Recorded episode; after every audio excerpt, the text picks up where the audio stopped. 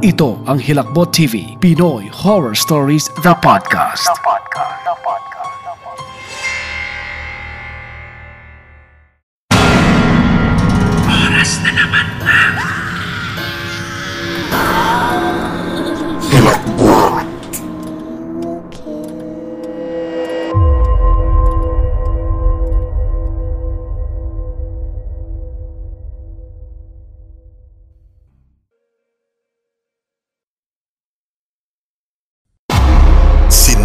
Short Stories present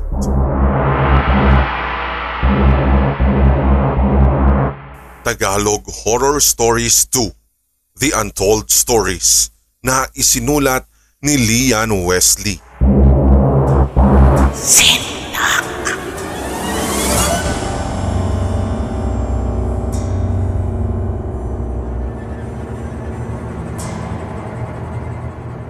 May bahay po ang kapatid ng lolo ko. Siya si Lolo Owel. Habang nabubuhay pa po si Lolo Owel ay meron po siyang tigapag-alaga at siya si Ate Mayra. May anak po si Ate Mayra. Sila ay sina Danilin at Hana. Since sobrang matagal na pong pinagsisilbihan ni Ate Mayra si Lolo Owel, nung pumanaw na po si Lolo, si Ate Mayra at maging ang kanyang anak na si Hana ang pinatira na sa bahay. Sila na po ang nagsilbing caretaker ng lumang bahay na iyon. Ang susunod na kwentong ito ay ayon sa pagsasalaysay ni Danilin, ang kapatid ni Hana at anak ni Ate Mayra. Gabi na noon, around 7 or 8 ata iyon, Nasa baba si mama at si ate. Hindi ko alam kung ano yung ginagawa nila sa baba. Tinutulungan ata ni ate na maghugas si mama ng pinggan. Naka-Indian seat ako noon at nakaupo sa kama ko. Mag-isa lang ako noon syempre. Kahit natutulog kami sa iisang kwarto ni ate, hindi ko siya kasama ng mga oras na yon dahil sabi ko nga ay nasa baba si ate noon. May inaayos akong bracelet ito yung bracelet na bigay sa akin ng best friend ko. Nasira ko kasi. Dahil nga sentimental para sa akin ang binibigay ng aking matalik na kaibigan at kahit na gaano pa siya kasira ay aayusin mong talaga. Sa katunayan nga ay kanina ko pa ito inaayos at medyo nangangalay na ang batok ko. Kaya tumungo ako. Pero sa pagkakataong iyon ay dumikit ang noo ko sa kutsyon ng kama. Inayos ko ang pagka-Indian seat ko at nanigas akong bigla. Gusto kong tumili at umiyak nang makita kong may Danilin na nasa unahan ko. Kaso nakabaliktad siya. Yung inuupuan niya ay ang kisame. Yung buhok niya ay hindi yung parang normal na nakabaliktad na nakataas. Sobrang puti niya pero alam kong kamukhang kamukha ko yun. Hindi normal yung kulay niya para sabihing isa siyang totoong tao. Parang patay na kasi lalo kung pagbabasihan ang pagkaputi ng kanyang kutis. Ang mga mata niya ay pulos itim lamang pero alam kong nanlilisik iyon. Alam ko rin na kahit magkaganon ang kulay ng mga mata niya ay nakatitig siya sa akin. Dahil nakangiti lang siya sa akin napansin ko na ang kanyang pagkakangiting iyon ay may masamang kahulugan. Mga anim na dangkal lang ang layo ng mukha niya sa akin. Dito'y sobrang nanikip ang dibdib ko. Tila hindi na ako makahinga at parang ginagawang tambol ang puso ko sa sobrang bilis ng tibok dahil sa magkahalong kaba at sindak. Umiyak lamang ako ng umiyak at saka pumikit pero kasabay noon ay ang lakas ng aking tili hanggang sa nakita kong dumating si na mama at ate at ikwinento ko sa kanila ang nakita ko. Mukhang hindi naniwala si mama kaya nagtanong ako kay ate kung may kakambal akong namatay na pero ang sabi niya sa akin ay wala. Hanggang sa ngayon, isang misteryo pa rin sa akin ang aking nakita. Isang misteryong para sa akin ay naghahanap ng kasagutan. Pero awa ng Diyos ay hindi na nangyari pa ang bagay na yon. Sindak.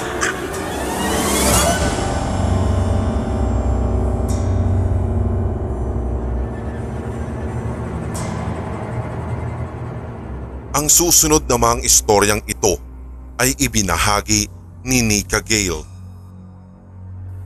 Grade 4 ako nung mamatay ang lolo ko. Ang sabi sa akin ng lola ko, hindi daw talaga totoong patay si lolo kundi natutulog lang daw siya. Pero dahil nasaksihan ko na naiburol siya at inilibing, naisip ko na din na talagang wala na at hindi na babalik si lolo. Lumipas ang ilang araw. Pagkatapos mamatay ng lolo, palagi na akong nagigising ng eksaktong alas 12 ng hating gabi. Hindi ko maipaliwanag at hindi ko mahanapan ng sagot kung bakit. Pero yung gising ko ay yung tipong hindi na ako agad dadapuan ng antok. Nakakatulog naman ako pero alas 4 o alas 5 na ng madaling araw. Minsan, nagising ako Ewan ko kung bakit pero pagkabangon ko pa lang ay kinabahan ako ng sobra. Pinapawisan ako na parabang may kinatatakutan at habang nasa ganoon akong sitwasyon, bigla akong may narinig na kalabog sa ibaba. Sa ibaba kasi yung higaan ng lolo ko nung nabubuhay pa siya nakatapat mismo ng higaan ko iyon. Kapag tinatawag siya ng kalikasan, kakalampagin niya ang higaan ko gamit ang kanyang tungkod kasi hindi siya makatayo. Hindi ko pinansin ang ingay na iyon ngunit habang tumatagal ay papalakas ng papalakas ang kabog ng dibdib ko sapagkat nakakarinig din ako ng mga yabag sa hagdan na animoy papaakyat. Naririnig ko yung mga yabag na parang sinasadya talaga upang madinig ko dahil sa lakas nun. Sa unang hakbang, ikalawa hanggang ikatlo, mas lalong nadoble ang aking kaba. Kasabay sa paghakbang yung parang may kinakaskas sa pinakahagdanan namin na mas talagang nakapagdagdag pa sa ingay at kalaunan ay mas nagpatindi pa ng aking nararamdaman. Sobrang takot ko na nang madinig ko ang ikaapat na hakbang hanggang ikapito dahil sampung baitang ang meron sa hagdanan na iyon. Hindi ko na rin alam kung anong gagawin ko kung kaya't nauwi ako sa pagdarasal na sana'y tumigil na ang mga nadidinig kong ingay dahil natatakot na ako. Nagdadasal din ako sapagkat baka pag dumating ang pagkakataon na hindi ko na naririnig ang ingay ng mga yabag ay baka nasa tapat na ng higaan ko iyon. Ngunit hindi yata ako swinerte ng gabing yun sapagkat narinig ko ulit ang malakas na paglapat ng paa doon sa gawing hagdan. Napapikit na ako ng madiin at napahawak na rin ako sa kumot dahil sindak na sindak na ako. Ang nasa isip ko pa nga ay baka hilahin din bigla ang kumot ko at tuluyan kong makikita kung sino man ang nilalang na iyon. Wala na akong pakialam kahit maligo na ako sa pawis, dala ng init at maging ang kasabay nitong kaba sa aking dibdib. Walang ano-ano, biglang may bumulong sa akin. Uy, yung isang bata dyan oh, takot na takot. Sindak.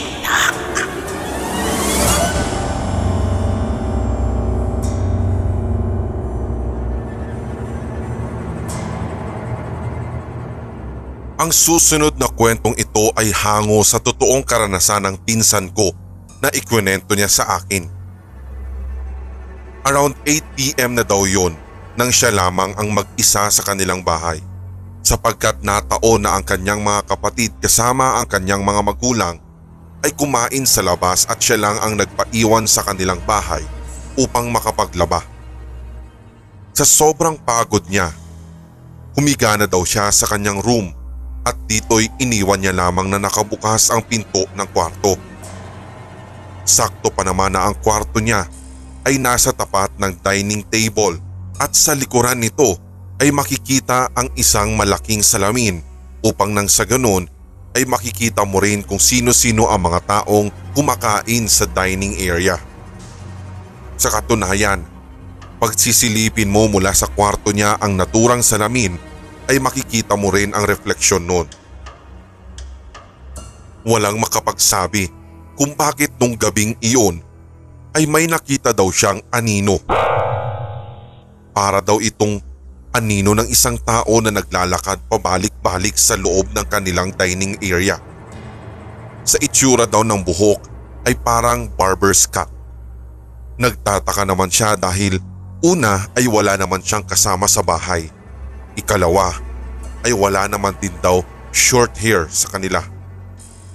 Ang ginawa daw niya ay lumabas ng kwarto para tignan kung meron ng tao. Subalit paglabas niya ay wala naman daw talaga. Ikinagulat na lamang daw niya na biglang gumalaw ang frame ng picture ng lola nila na nakasabit sa pader. Imposible nga daw na magalaw ng hangin iyon dahil talagang mabigat naman ang frame. Alam niya na si Lola ang nagparamdam sa kanya dahil natatandaan niyang si Lola lang naman ang mahilig sa barber's cut sa kanilang pamilya. Sa kanyang isipan ay kanyang pinagtagpi-tagpi kung ano ang maaaring ibig sabihin ng paggalaw ng frame at yung animoy pagbisita ng isang anino na pinaniniwala ang anino ni Lola, partikular sa dining area. Pagkadating daw ng mama niya, ay yun agad ang ibinungad niyang kwento. Kakikitaan naman siya ng kilabot dahil unang beses daw niyang maranasan ng ganon. Matapos daw niyang maikwento sa kanyang mama ang nakita niya. Nagsalita daw ito ng, Nay, hindi ka naman namin nakakalimutan taon-taon. Di ba't nagpupunta naman kami doon? Binibisita ka namin? Salamat sa paalala. Bukas po dadalawin na lang namin ulit kayo. Anniversary pala ng inyong kamatayan. Hilakbot.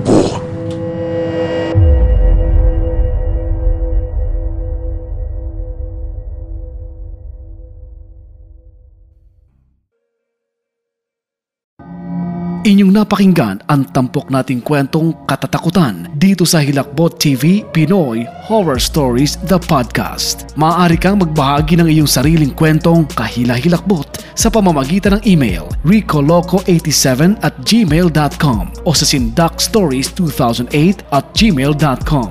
Pwede rin via messenger ng Hilakbot TV official Facebook page. For more Pinoy horror stories and Tagalog creepypastas, tumutok sa ating channels Hilakbot TV at Sindak Short Stories. Ganun na rin sa HTV Podcast. Follow, subscribe, and hit the notification bell. Hanggang sa susunod nating kwentuhan at takutan. Maraming salamat mga certified kasindak at solid HTV Positive.